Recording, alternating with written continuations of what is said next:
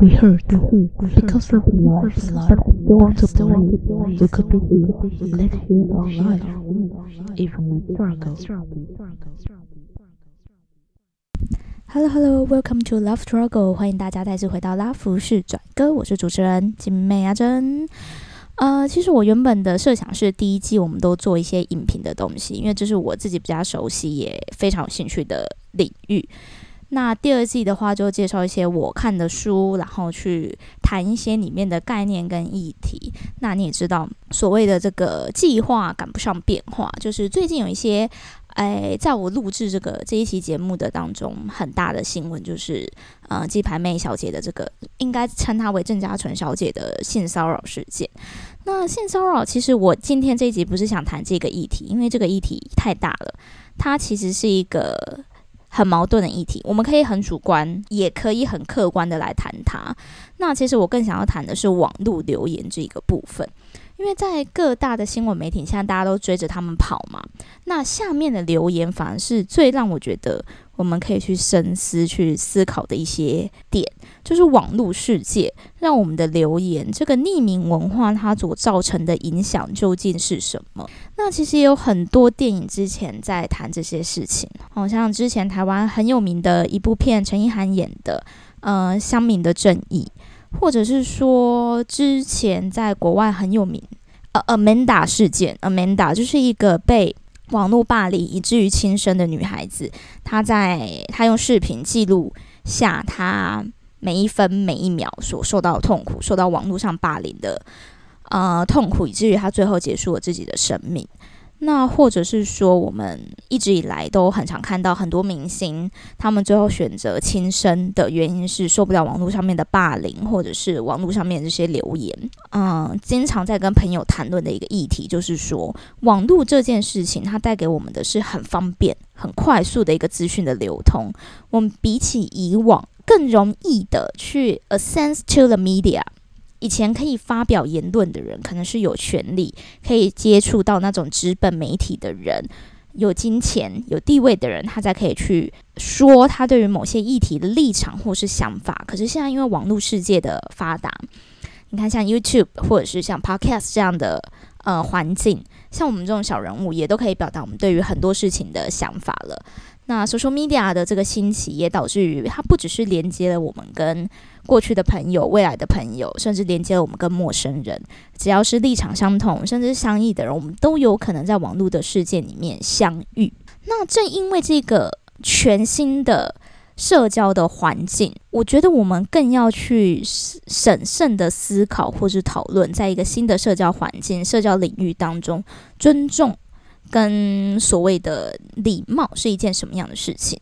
常常有人说网络它创造了一个全新的环境，就是说很多事情你觉得很重要，可是 face to face 你不敢讲。例如说这个人的为人处事的态度，你觉得说他有一点嗯爱说谎，或是爱在别人背后说坏话，可是你不敢当着他的面跟他讲，因为你怕变成他的目标。那网络世界它创造了一个全新的环境，让你可以去谈这些以前 face to face 你不敢讲的事情。很直接的是，还有什么东西是你 face to face 你不敢讲的，面对面不敢讲的，就是人身攻击。所以网络世界上，我觉得人身攻击这件事情一直某种程度的被忽视了，而且大家可能害怕去谈论这个议题，或者是说它终究牵扯到一个我们对于自由的定义。所以很多人会认为说，如果我去过度的限制了民众或者是谁在网络上的发言，我不就限制了他的言论自由吗？可是我们要去谈，就是这个自由它根本的定义究竟是什么？很多哲学家跟很多社会学家，他们对于自由的定义其实是截然不同的。有的人认为自由是完全的自由，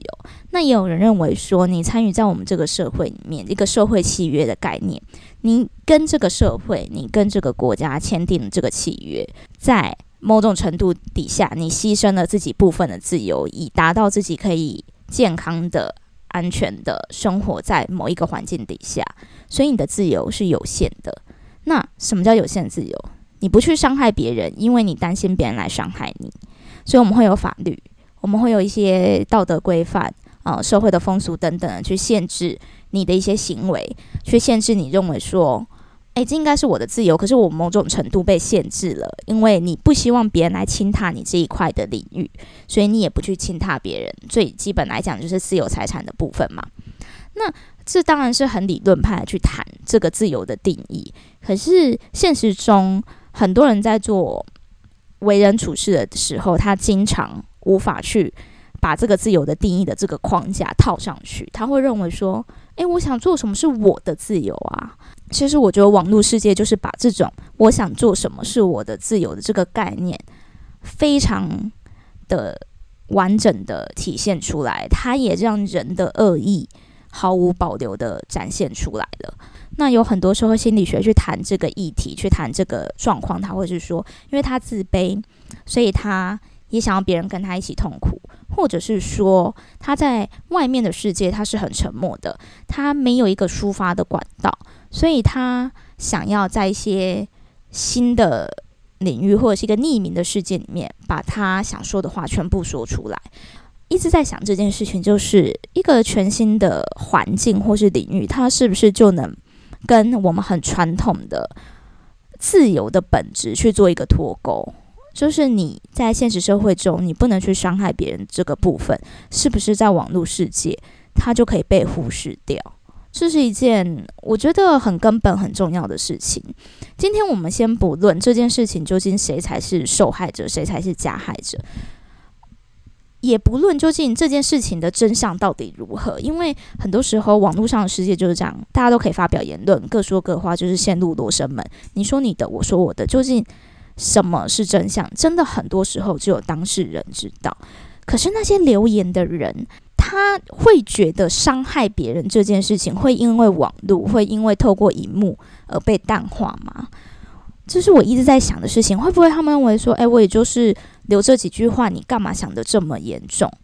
我就是在荧幕背后的人啊，你就当成是有人在你后面说你坏话。如果你今天在呃日常生活中，后面有人有人在你背后说你坏话的话，你会当这么严重吗？你会把它甚至是作为你离开这个世界的借口吗？我想应该蛮多人在留言的时候，他是抱持着这种想法，他觉得没这么严重。可是这几天的新闻，我看到下面的言论，我真的，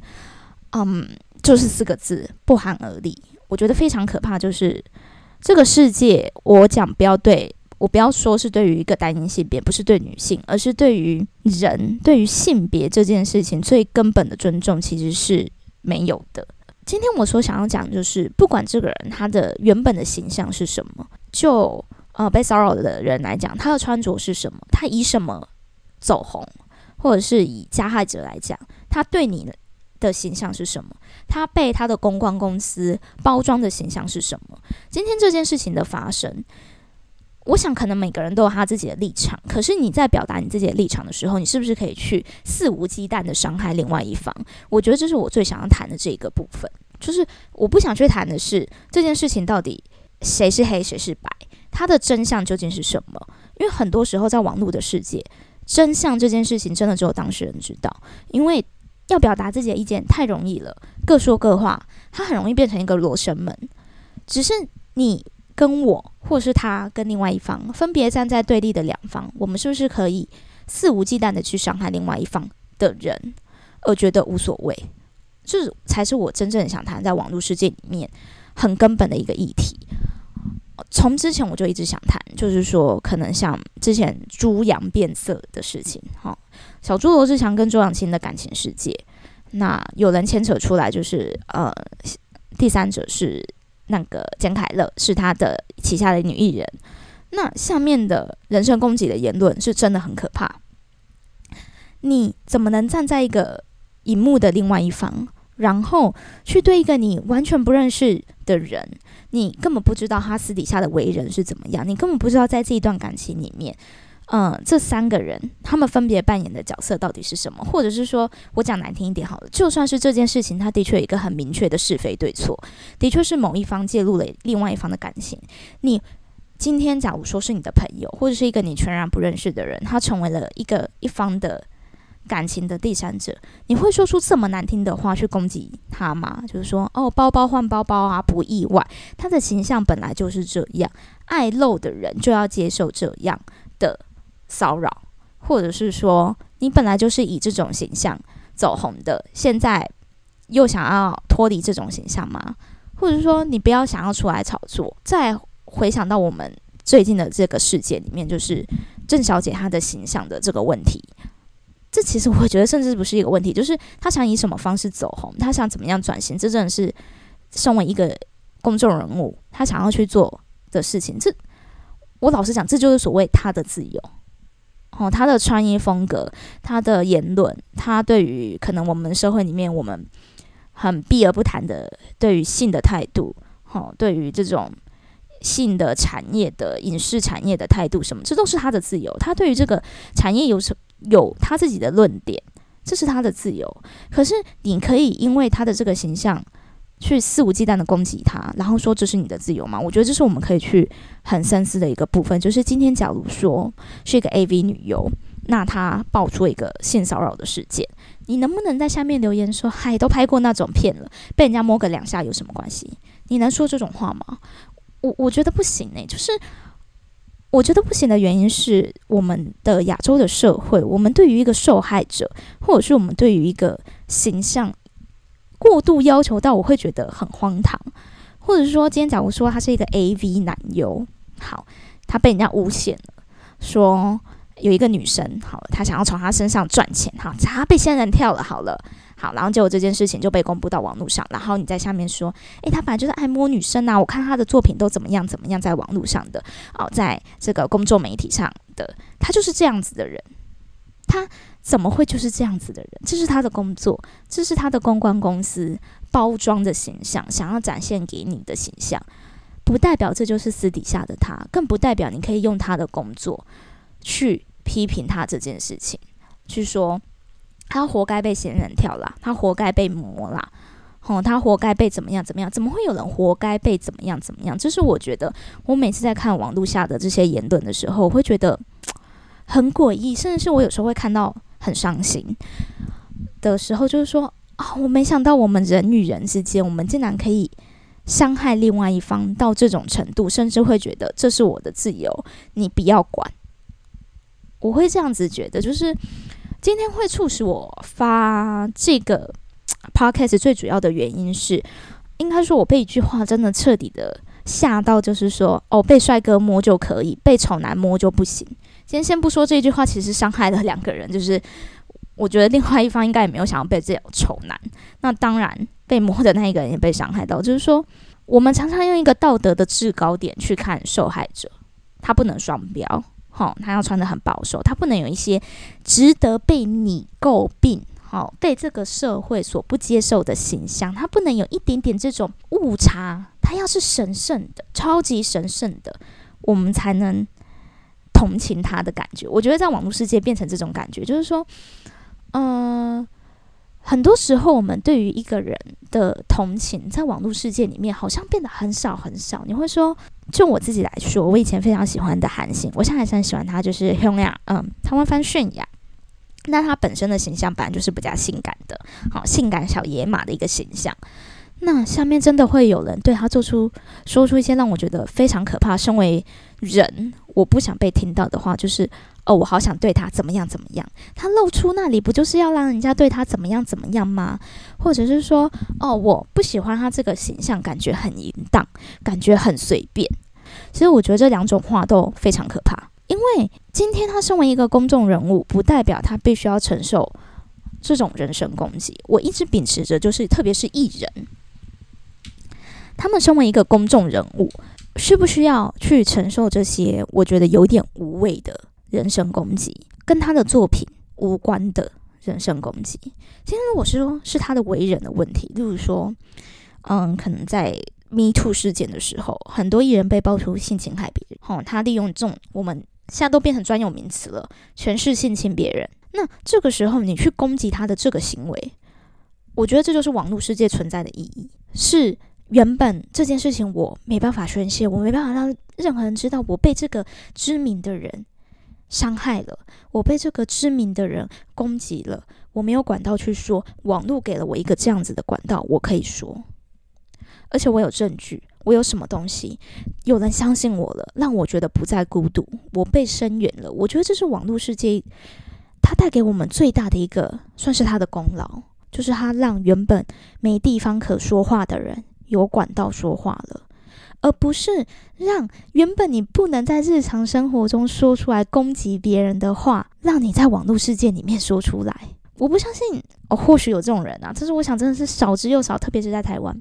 你会当着别人的面说，哎、欸，你干嘛穿这样？你真的很淫荡哎！我不是我，我很难相信这种这种场景会发生在日常生活中，可是这种现象却每分每秒的发生在网络世界中，我觉得很诡异。我觉得网络世界其实也是一个世界啊，也是一个我们生活的场域，甚至是很多人他也仰赖网络工作，他的生活就是网络世界。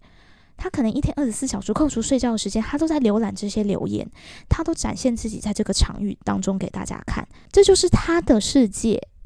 那你在你自己的世界不想听到的话，你怎么可以在他的世界说给别人听，然后觉得无所谓，觉得是他想的太严重了？网络霸凌这件事情，它远比他所看起来的严重非常多，因为我们不愿意去证实在现实生活中的霸凌，以至于网络霸凌更难去被面对，更难去被正视。今天就像我讲的，我们从小到大长大的生活中，或许我们都在日常生活中不小心的用言语伤害了别人，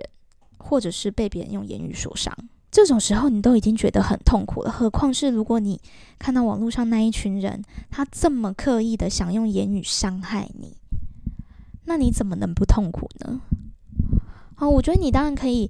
透过网络表达你的立场，这也是网络存在的意义，用网络去让一些原本藏污纳垢的事情，它不能再被藏了。好，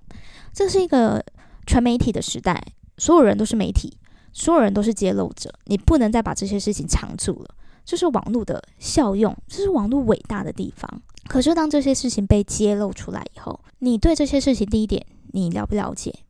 如果你觉得说我不用一定要很了解我就可以评论啊，就算我不用当过总统，我也可以觉得这个总统做得好不好吧？当然好，第一点，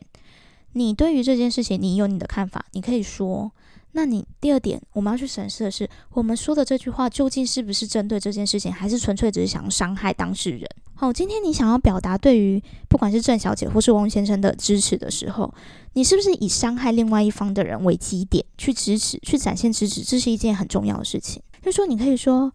诶，郑小姐你都没有证据，你凭什么一直攻击翁先生？这是你针对事情的论点，而不是说，诶，郑小姐你就是这个例子，你就是这个形象啊，你就是爱露啊，那你给翁先生摸一下有什么关系？这样的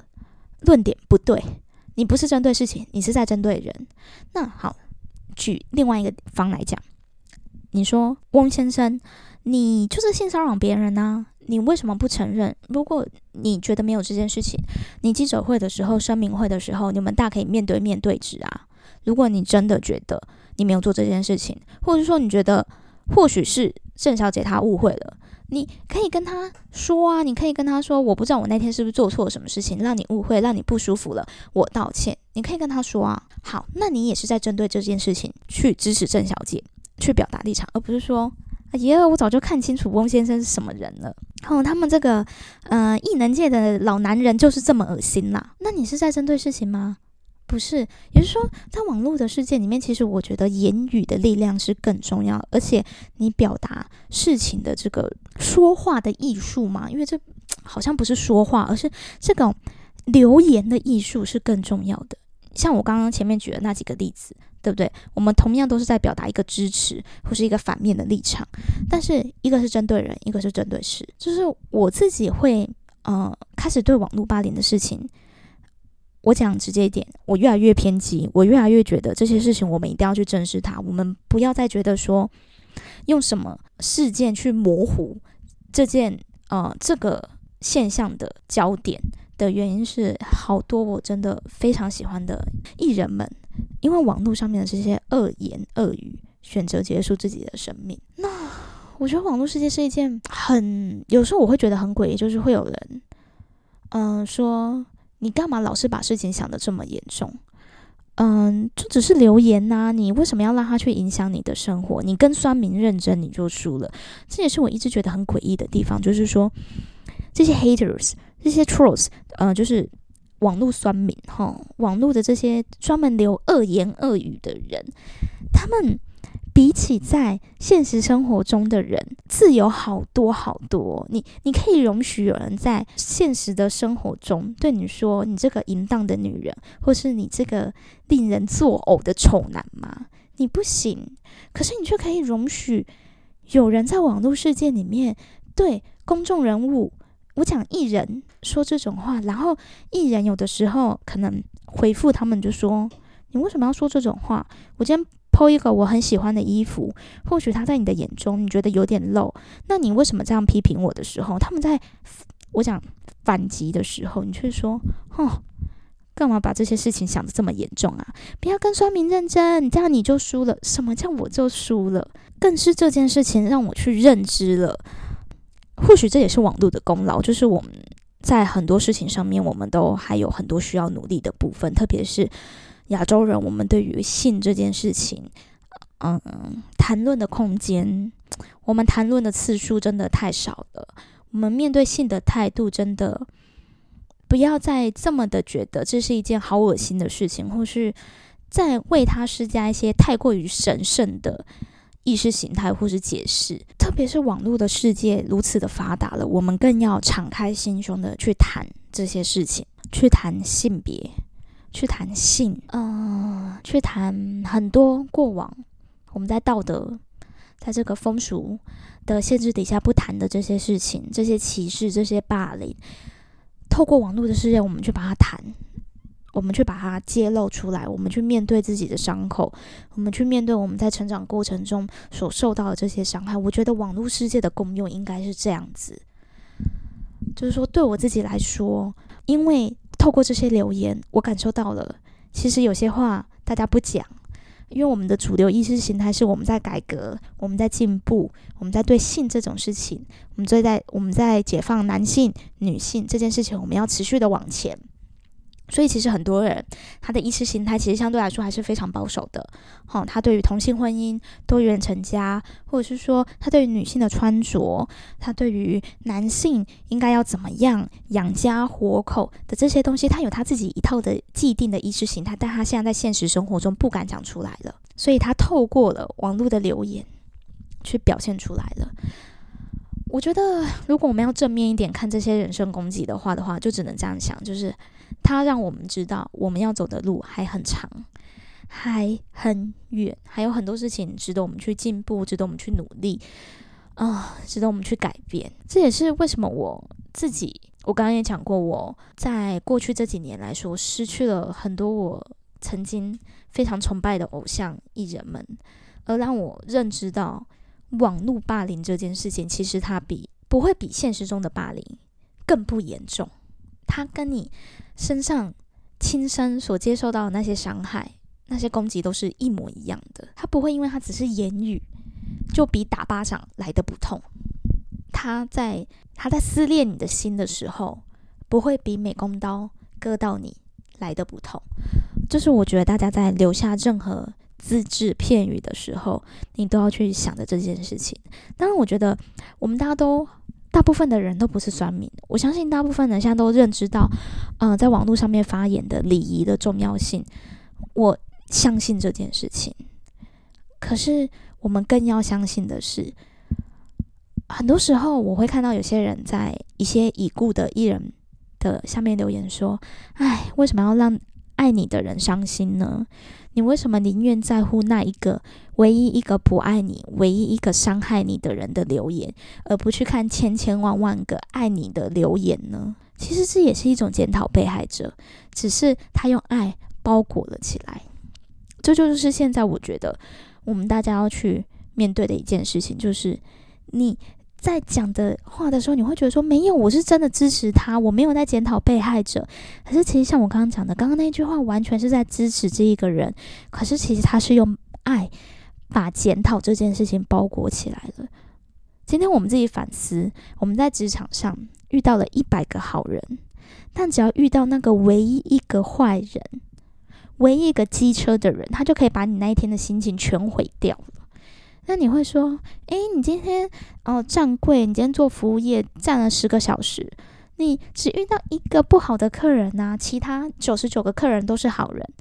你干嘛要觉得工作很累？我们不会说这种话，因为我们都知道在现实生活中受到的言语的攻击有多么让人家觉得疼痛，可是我们却会在网络上说这种话，好像网络的言语那些被伤害的人不应该觉得这么痛一样。所以当我们要留下只字片语的时候，我们真的一定要好好的想清楚说，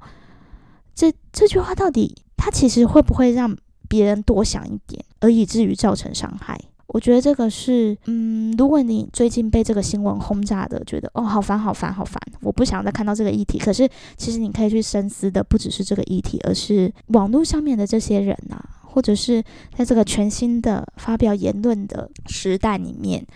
我们对于说话、只字片语的艺术，其实是要更小心的，更去审酌我们的一言一行的。好，那今天其实就是我的一个牢骚的，其实我就是发发牢骚，因为我真的嗯、呃，看到那些留言，我自己又陷入了一个好失望的感觉，就是啊，怎么这个世界上的恶意这么藏不住啊。哦，我自己失望了两三秒钟以后，又觉得说哦，好吧，那我们 think positive 啊、呃，这也告诉我们这条路还很长啦。哦，就是尊重别人的路还很长。那今天的 podcast 就到这边，谢谢大家聆听。那原本时间真的不够啦，所以我们原本想要找台通的何伟来跟我们分享一些有趣的事情，但今天就先这样咯，谢谢大家，谢谢。